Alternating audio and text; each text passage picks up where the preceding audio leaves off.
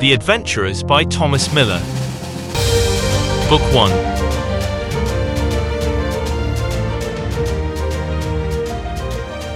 Chapter 7 Perspectives The party has been buried alive by the traitorous Belgar. They light a lantern again and survey their prison. DM, dust pervades the air around you, making it difficult to breathe. Alindyar, I do believe we have been betrayed.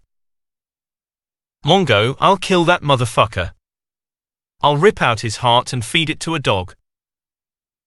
Belfanior, that's not good enough. First skin him alive, then pour salt all over him. Peyote, well, look at it this way. He wasn't doing much anyway, and now we don't have to give him a share of the treasure. Ged, yep, that's one way to think about it. Peldor, huh? That was classic. I couldn't have done a better job myself. Rest of party glaring at Peldor. Peldor, uh, I wouldn't have done it to you guys, of course. Belfanior, so I wonder how long we will last here before we run out of air. Rob gasping. Mongo, I have no intention of staying down here for much longer. I examine the cave in, using my mining proficiency to try and gauge its depth. DM, the fallen rubble is comprised of mostly large rocks, it's at least 10 feet thick, if not more. Alindyar, what of the other side to the south? As I recall, there was some space at the top of the collapsed section. Maybe we could dig through it. Mongo, checking it out, yup. This is definitely less congested. We could get through this in a few hours. Of course, that would put us deeper in the mine. Belfanior, so? Who cares about that? Let's start digging. Mongo, fortunately, Mongo carries a great assortment of things in his backpack, among them a folding shovel and a pickaxe. Well, I've got a few tools here. I guess you all can just dig with your hands. Mongo and others dig for a while. After a few hours and much sweat, they have cleared a three foot gap below the ceiling. Mongo peers into the darkness beyond, seeing nothing. He then lights a torch, as does Halbarad, and they climb through the hole first to check it out. Beyond the wall of rubble, the two warriors see the first 30 feet or so of a huge hall. Their lantern casts dark shadows upon old and dusty pillars, and at the edge of the light, a broad stairway is faintly visible, descending into the darkness. Note, experimental new format for these stories starts here. Mongo slid down the rocks, landing with a clunk on the floor of the newly discovered chamber. Right behind him came Halbarad brandishing his lantern, Mongo thought it unfortunate that humans lacked the often useful ability of infravision, having to resort to artificial sources of light to see underground. Besides, the bright light ruined Mongo's own chances of seeing anything in the dark. Grumbling, the armored dwarf wandered around the chamber, examining the stonework. It was most definitely dwarven in make, and Mongo felt his heart stir with pride as he viewed the work of his race. Halbarad was cautiously approaching the stairs, axe drawn and ready. The stout ranger was never one to take chances, and he held his bright lantern high and peered into the huge chamber at the foot of the wide stairway. He heard faint scraping noises from the darkness, it almost sounded like something was slithering down there. The noises became louder, and Halbarad sensed that whatever was at the foot of the stairs was on its way up. Mongo, the ranger shouted, We've got trouble. Suddenly a large tubular form crashed out of the darkness, slamming into Halbarad. The lantern sailed off, shattering against the stony floor, but not before its light was extinguished. Halbarad managed to maintain his grip on his axe, even though he was knocked over by the impact. He got in a couple of swings with the weapon before his assailant backed away, and knew that one of them had struck a wounding blow. Mongo had turned when he heard his companion's warning, and it took him a few seconds to adjust to the darkness after the lantern went out. When he could see again in the infrared spectrum, he witnessed a long snake-like monster with many legs stalking Halbarad. The ranger could obviously see nothing, and was swinging wildly in front of him with his hand axe. The dwarf unslung his battle axe, a real axe, and charged the thing. Back at the mound of rocks, chaos reigned. Those who could see with infravision were trying to figure out what was going on in the room beyond, while the humans were stumbling about blindly. Belfanior was over the wall in a heartbeat, landing, rolling, and running for the monster with sword drawn. Peyote, not as swift, made his way over the wall. Alindyar and Ged had to wait for now, since only one person could get through the laboriously cleared opening at a time. The Dark Elf watched as Rob, the human priest, ran directly into a nearby wall. Peldor, robbed of his usual speed and cunning by the darkness, crouched in a corner, waiting for visibility to reoccur. Halbarad slashed at the beast again, opening another bloody gash in its side. Then the thing lunged at him, and a number of wet tentacles from its mouth slapped against his arms and torso. Every place they touched went immediately numb, poison of some sort, the ranger realized. His vision blurred, and though he tried to fight off the impending paralysis, it was no use. He collapsed on the floor, the axe slipping out of his suddenly weak grasp. Mongo closed the distance between himself and the tentacled thing with all the speed his stubby legs could muster. If the monster thought that Halbarad was its only opponent, it had not tasted the gleaming axe of Mongo Thunderhead. The dwarven warrior's first blow sliced a huge wound in the thing's bulbous hide, and slimy blood sprayed everywhere. The foul stuff did nothing to dampen Mongo's fury, and his axe again bit into the monster. He shrieked with rage, it shrieked with pain, and then Belfanior leaped upon the thing, hacking relentlessly at its head. His blood crazed eyes shone with glee as he pressed his attack, heedless of any and all consequences. The monster managed to lash at Mongo with some of its tentacles, but they didn't affect him through the quarter inch of steel plate that was his armor. Mongo's reply was more effective. He buried his axe in the monster's lumpy head, and shortly thereafter it stopped thrashing about. Belfanior sat wearily atop the thing, awash in gore. The stench of blood and guts was everywhere. Someone lit a torch then, and as his eyes adjusted, Mongo looked around the room. Peyote and the two elven spellcasters were now in the chamber as well. Peldor climbed over the rocky wall to the north of the room and surveyed the situation, deeming that his talents were not needed anymore. Soon after, Rob slid from the same wall to the ground, landing with a thump and looking somewhat confused. Ged immediately began checking the stricken ranger.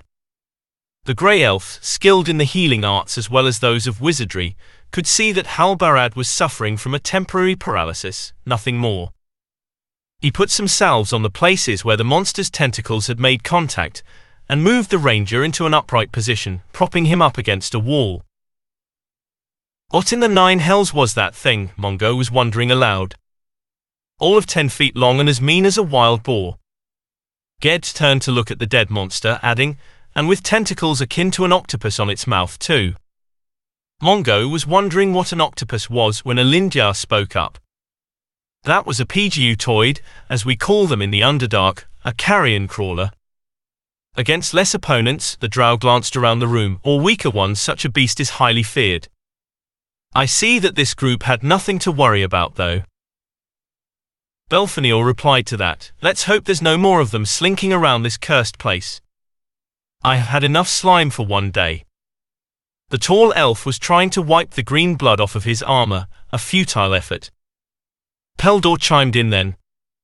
A hundred of them would not be enough to stop a group that named the mighty Peldor among its members. Let them come, we are ready. Halbarad was slowly regaining the use of his limbs, so Mongo and Belfanior fueled and lit another lantern and explored the large room they were in. There were two exits to the far south, one went southeast, the other southwest.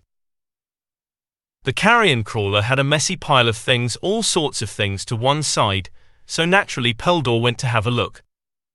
Mongo trundled along after him to keep him out of trouble. Meanwhile, Belfanior was searching the rest of the room for anything even remotely interesting, a wasted effort. The chamber, while roomy with a 20 feet ceiling, had virtually nothing of interest except maybe to a dwarf obsessed with architecture. Mongo kicked at a moldy sack and was rewarded with the clinking of coins. Golden discs cascaded around his boot, and the crusty dwarf's eyes lit up. Now this was treasure to be appreciated. Hundreds of pieces of gold. Peldor grabbed greedily at the coins, but checked himself when he realized that some of the others were keeping an eye on him. Especially that damned elf Ged. Someday he would have to get rid of that one. Peldor sighed and resigned himself, pocketing only the occasional coin as he scooped the pile into a stronger sack for the party. Mongo suddenly yelled with glee, and held aloft a shining golden ring that had been buried amidst the coins.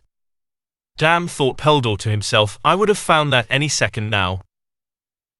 He started sifting the coins more carefully, in the hopes of finding another such bauble.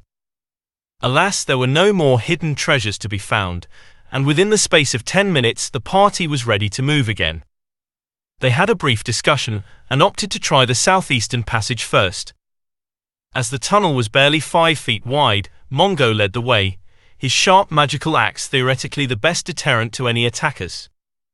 The group moved only a short distance before finding a barrier made of spears set into the ground, aiming toward them. Peldor nimbly leaped over the spears, then set about moving them. It was no easy feat, for the weapons were deep in the ground and their tips were quite sharp. Twould seem that someone or something wants to keep the carrion crawler out of this area, theorized Alindyar aloud. Soon enough, though, the spears were cleared away, and the group next found an entrance to a good sized room ahead and to the left.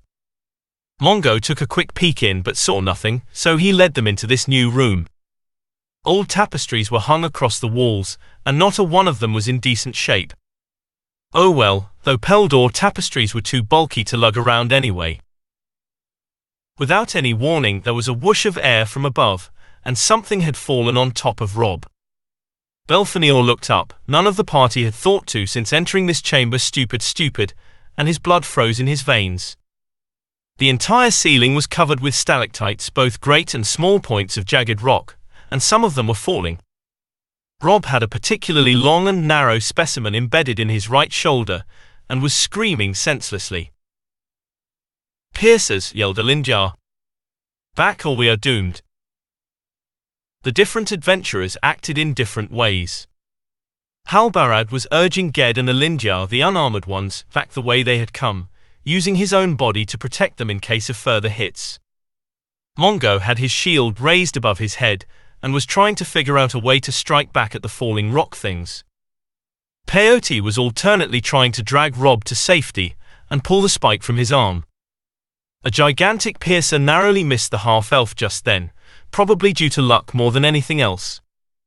Belfanior also had his shield above his head, though his was still intact unlike the dwarf's, which already had two pierces embedded in it. Mongo's shield was practically ruined. Nearby, the thief Peldor, in one of his more reckless moves of late, was sprinting for the passage at the southeast corner of the room. A number of piercers of all sizes were detaching themselves and aiming for the thief, but his speed enabled him to dodge them. So far, anyway. Peldor saw the safety of the tunnel close ahead of him. As he made a final leap, sliding deep into the dark passage and out of the piercer's lair, he wondered how the monsters got themselves back up to the ceiling after they had fallen.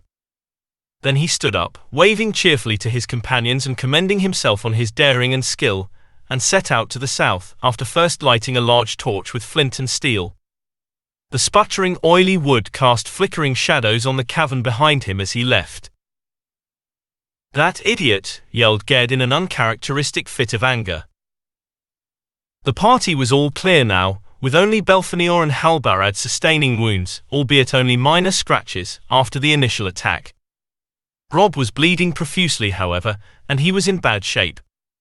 Belfanior had pulled the piercer out of his shoulder and smashed it to bits with someone's mace, but the wound was horrible indeed. Dude, Peyote was saying, you must relax. Let us bind the wound first. He was using herbs to cleanse the jagged hole. EEARGH, screamed the priest as the leaves and spices touched his shoulder. Ged began moving his hands in arcane gestures, and they were momentarily limned in a blue glow. He touched the awful wound and almost instantly, Rob went slack, the pain lessened to a great degree. The wound was still serious, but the edges were now sealed, and the natural healing process has been hastened. Peyote added his healing magic to that of Ged's, and the wound all but closed then. Rob felt much better, and the party moved on. Belfanior reasoned that the main passage, which continued south, would parallel the tunnel that Peldor had taken out of the piercer room. They followed this until a small room appeared on the left, an old forge. Inside were long unused smithing tools and a number of half-finished weapons and pieces of armor. Mongo examined the room most happily and thoroughly, but could find nothing of use here that was portable. They moved on southward.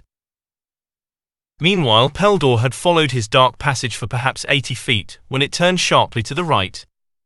He rounded the turn and saw light and figures ahead.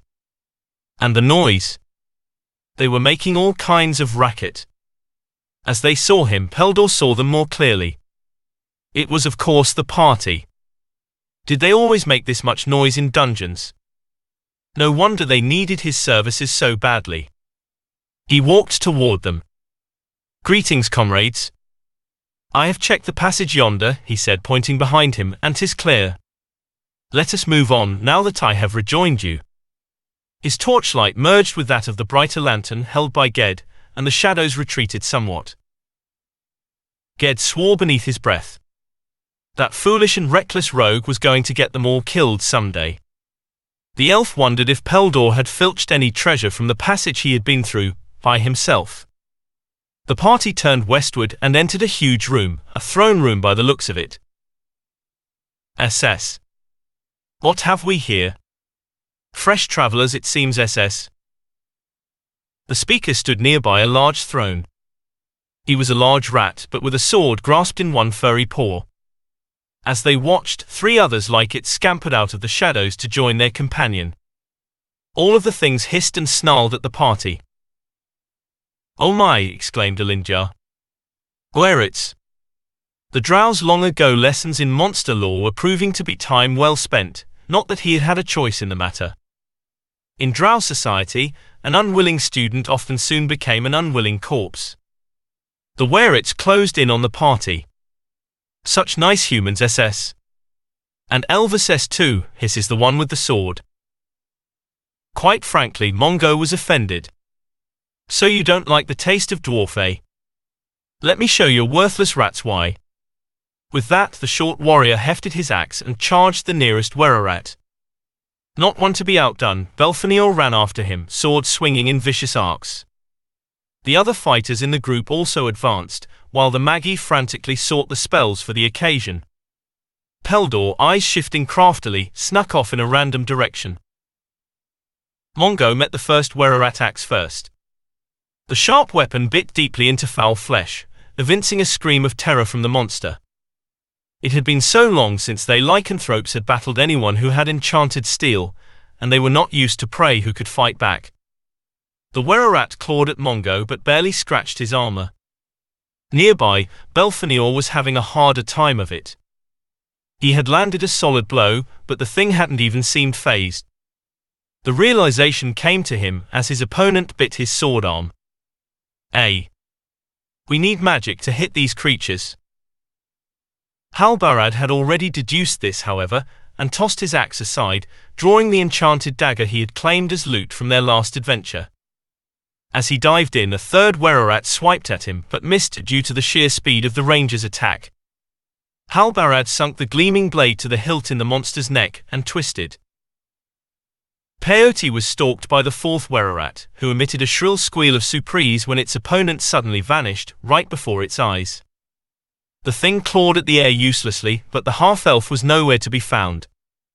It then turned its gaze on the human priest nearby. Rob tried to cast his spell faster as the monster neared him. Ged was looking out for his fellow priest's best interests, though. A fiery red bolt of magical energy launched from his palm and blasted the Wererat, sizzling hair from its filthy hide. About the same time, a similar bolt, though blue in hue, issued from Alindyar's wand, striking the same Wererat. The thing shrieked in pain at the attacks, but Ged was steadfast. Foul spawn of murderers and rats, Bokkub pronounces his holy judgment upon you. Rob completed his spell and conferred a blessing upon his party. Unfortunately, they had to listen to him chant all the while, but it was better than ending up as rat food. Mongo was relentless in his attack. He smelled dwarf sweat and dwarf blood, for his opponent had scored several deep claw wounds, but again and yet again the enchanted axe sunk into corrupted flesh, and the where its grip weakened then ceased altogether. Hefting the gory weapon high, Mongo turned and surveyed the situation. Belfanior, having nothing better to do, punched the Wererat on his arm with all the strength his free hand could muster. That damned beast had locked onto him good. He couldn't seem to dislodge it. The punch had bloodied its nose, but that was all, and this sort of close combat would not go well for the elf. Suddenly, the monster shook. Out of nowhere, there was Peldor. He had stabbed the Wererat right through the brain. The vile creature quivered for moments more, then was still. Peldor withdrew his sword and wiped it on the thing's fur. I like this sword, said Peldor, admiring the edge on the weapon. Yeah, me too, answered Belfanior, remembering that Peldor had also managed to secure a magical weapon for himself at the last dividing of loot, a fact that had possibly just saved his life. He decided that he owed the thief one.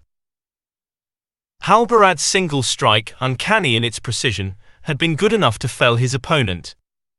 He gazed about, then hurled the well-balanced dagger at the Wererat facing Ged and the others. The weapon bit deeply into its shoulder, as another blue bolt from the drow struck the creature, and it reeled to the ground bloody and smoking. Belfanior, weak from loss of blood, also collapsed to the ground. Ged rushed over to him, immediately beginning a spell of healing. Belfanior was wondering in a remote corner of his mind what the chances were of him contracting the Wererat's dreaded disease. Now being a werebear might be useful, but a rat. The idea appalled the warrior mage, and he made a note in his mind to seek out some temple when the group returned to civilized lands. That was, if they ever got out of this damn place. What if he became a Wererat right here in this dungeon? These and other ideas flashed through Belfanior's mind as he was healed by his companion. Peyote was similarly aiding Mongo, who had several wounds as well, though given the tough dwarf's stamina it seemed quite unlikely that he stood any chance of succumbing to lycanthropy. Rob finally ceased his blessing and chanting, much to the relief of the others. He was thoroughly convinced that his holy words had paved the way to victory. The party searched the Wererat's lair, finding a number of gems, a sack of gold coins, and a scroll tube containing, of course, a scroll. The group next moved north, exploring the opposite side to the areas they had already searched. They first ignored a branch to the west and went north, finding a room behind not one but two doors, both of them trapped. Peldor managed to disarm the traps with the help of some ideas from Mongo, for these were dwarven traps. Beyond was a barracks for a number of dwarves, long unused. Within they found eight small gems of fine quality nonetheless, Peldor insisted, and two fine shields and a stone tablet with a single word engraved upon it. No one could decipher the word, so the party moved on, heading north and then east into a storage room. The musty chamber contained long rotted food and burst kegs of ale, and a lot of small bugs. To the south was a room mostly empty, except for several giant rats. These savage dungeon denizens were quickly dispatched, at the cost of a number of minor wounds and several healing spells. Peyote assured those bitten that his treatments would prevent any chance of disease from the rat's teeth. Also, perhaps more importantly, in the rat's dirty nest, the group found a sack containing platinum coins and a sealed metal tube full of fine, fine arrows. The party then rested for a bit and ate in the Wererat room. Much refreshed, they moved south but found the way blocked by a cave in. Mongo inspected it and thought it to be a useless digging venture, so the group decided to try the door they had passed to the west. Peldor opened the door very carefully. Dotton was grabbed by a huge green troll. The savage beast, over nine feet in height, hurled the thief into a wall where he hit with a sickening crunch landing on the floor below. He did not get up. Hey, shouted Mongo. He may be a thief, but he's our thief, and only we can do that. The dwarf chopped at the monster, sinking his axe deep into its leg. The resulting scream of rage and pain seemed to shake the very walls of the mine. The troll backhanded Mongo almost casually, sending him reeling off to one side. Belfanior poked at it with his longsword, but it seemed to laugh and slashed him across the chest with a clawed hand. The elven warrior looked in shock at his ruined leather armor and the bloody gashes now cut into it, and fell to the cold stone floor. Halbarad moved in on the monster with a dizzying flurry of axe chops and dagger thrusts. He was using two weapons now because he thought this tactic might work to more effect on the troll. It did to some extent, for the big monster actually gave some ground and backed up before the onslaught. Halbarad continued to press the attack, even after his opponent had bitten one arm with its foul fangs. Alindyar moved in dangerously close to the combatants, and launched a spray of blinding colors into the ugly face of the troll. It seemed dizzy for a moment, but then snarled with newfound rage. Ged cast a spell at it also, hoping perhaps to put it to sleep, but the monster ignored this magic also. Peyote moved in behind it, as did Rob at about the same time, though the priest lacked the protective invisibility that Peyote now had from his ring. Halbarad launched another series of slashes and parries at the troll. The great beast took a few cuts, but hit the ranger solidly with a claw, driving him back for the moment. Peyote chose this moment to strike, and he was very lucky, even with the invisibility, for he split open the troll's scaly head with his huge bastard sword. The thing fell to the floor twitching. Burn it! Get a fire going, Halbarad managed to gasp from lungs surrounded by cracked ribs. Alindyar complied almost immediately, starting a small blaze. Then Ged moved closer. Perhaps this will help, the elf stated, and poured an entire flask of oil onto the small fire. The flames raged high as Ged doused the still quivering troll with another oil bottle. The fire seemed to leap over onto the monster, and the stink of burning flesh pervaded the room. Soon, though, the foul monster was no more. Only a greasy black smear remained on the dungeon floor. Rob used his last spell and one from his scroll to heal Halbarad and Belfanior. Peldor was still alive as it turned out, though he also asked for magical aid. After all, he had tried to listen at the door for the party. Halbarad used his potion to heal the noble and heroic thief. Mongo, with the constitution of a boulder, asked for no healing despite the beating he took from the troll. They searched the room soon after and found a number of wondrous things a large diamond, a small but heavy chest of gold coins, a flail of good quality, and a wand inside a bag. The party also found an exit from this room, and following it soon smelled fresh air ahead. They had found a way out. The troll's lair led to the side of a grassy hill, and the exit was blocked by a patch of high grass, and most likely the vicious nature of the troll. The group camped nearby for several days, regaining their strength. Nobody or nothing saw fit to bother them. At one point, Ged used a spell to detect magical energies on the items they had found, and shortly thereafter they divided the spoils, both magical and monetary. The loot, magical stuff only, is listed. Potion of Healing to Ged. Hammer to Mongo. Longsword to Peldor. Ring of Protection to Halbarad. Eleven Arrows to Belfanior. Shield to Mongo. Scroll to Ged. Flail to Rob. Wand to Peyote. Bag to Alindyar. Also, the stone with the rune carved into it was non-magical, but the word was written in magic and so a read magic spell revealed it to Alindyar. He could make nothing of it, but when he read it aloud, Mongo recognized the word as the name of a legendary dwarven hero. Then the word faded from the stone. The party pondered their imminent return to Kerwood and the possibility of retribution against Belgar. This episode is my try at writing these stories up in a different manner. Please let me know what you think of the old style and or this new style via email. The bulk of this was written before I checked my email, so only as I am about to post it have I found out that about 11 out of 13 who replied to my request for preferences do indeed like the old format. Let's see what everyone thinks of this one. The Party Alindyar second level Drow Elf Mage N. Belfanior first first level High Elf Fighter Mage CN. Ged second first level Grey Elf Priest Mage NG. Halbarad second level Human Ranger NG. Mongo Thunderhead second level dwarf fighter CG. Peldor third level human thief N. Peyote first first level half elf fighter druid N. Rob second level human priest LG.